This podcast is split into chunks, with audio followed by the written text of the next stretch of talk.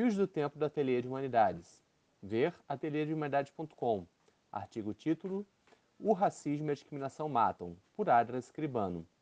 Publicado no site do Ateliê de Humanidade, no Fios do Tempo, em 24 de agosto de 2020. Escrito em 18 de agosto de 2020, em Buenos Aires. Adriana Scribano é diretor do Centro de Investigações e Estudos Sociológicos, CIES, e professor da Universidade de Buenos Aires. Artigo foi publicado no contexto de preparação do painel internacional Racismo e Discriminações, que se realizará nesta terça-feira, 25 de agosto de 2020, às 4 horas do Brasil. Para ter mais informações, acesse ateliêdehumanidades.com ou procure o canal do Ateliê de Humanidades no YouTube. O racismo e a discriminação matam. Duas práticas de sentimento unem racismo e discriminação, estigma e desprezo. A história humana pode ser contada em e através das consequências equivalentes das práticas mencionadas.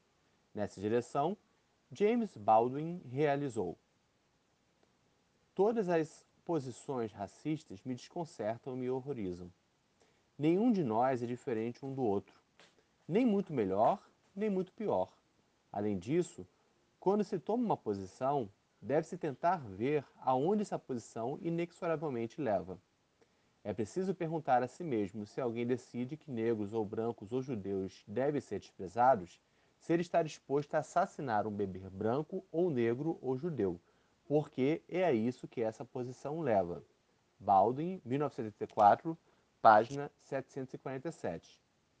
Do outro lado da cerca da discriminação está a oportunidade para o genocídio, a escravidão e a violência. Os muros mentais das cidades, países e regiões que se distanciam dos outros são muitas vezes os trampolins da tanatopolítica. A luta contra o racismo e a discriminação tem como pilar básico a advertência de não produzir mais racismo e discriminação, pois não se pode apagar o fogo com combustível, não se pode seguir a espiral da violência que isso nos impõe. A esse respeito, disse Martin Luther King: o poder negro tem uma crença implícita e muitas vezes explícita no separatismo negro.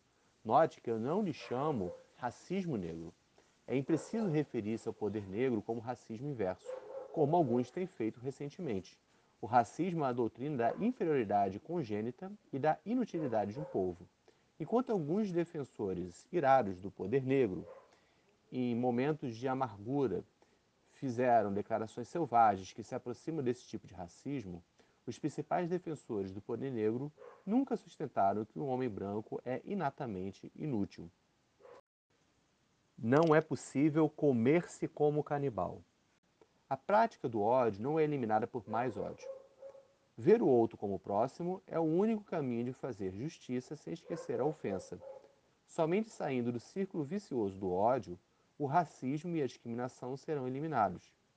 Não sem justiça, não sem igualdade, não sem autonomia, não sem emancipação, mas sim sem o ódio como um efeito multiplicador da morte. Como disse Marcus Garvey, em nenhum momento, nos últimos 500 anos, um único exemplo do homem negro pode ser apontado como uma raça de odiadores. O negro amou mesmo sob a punição mais severa. Não somos uma raça de odiadores, mas amantes da causa da humanidade. Jacques Garvey, 2009, página 11.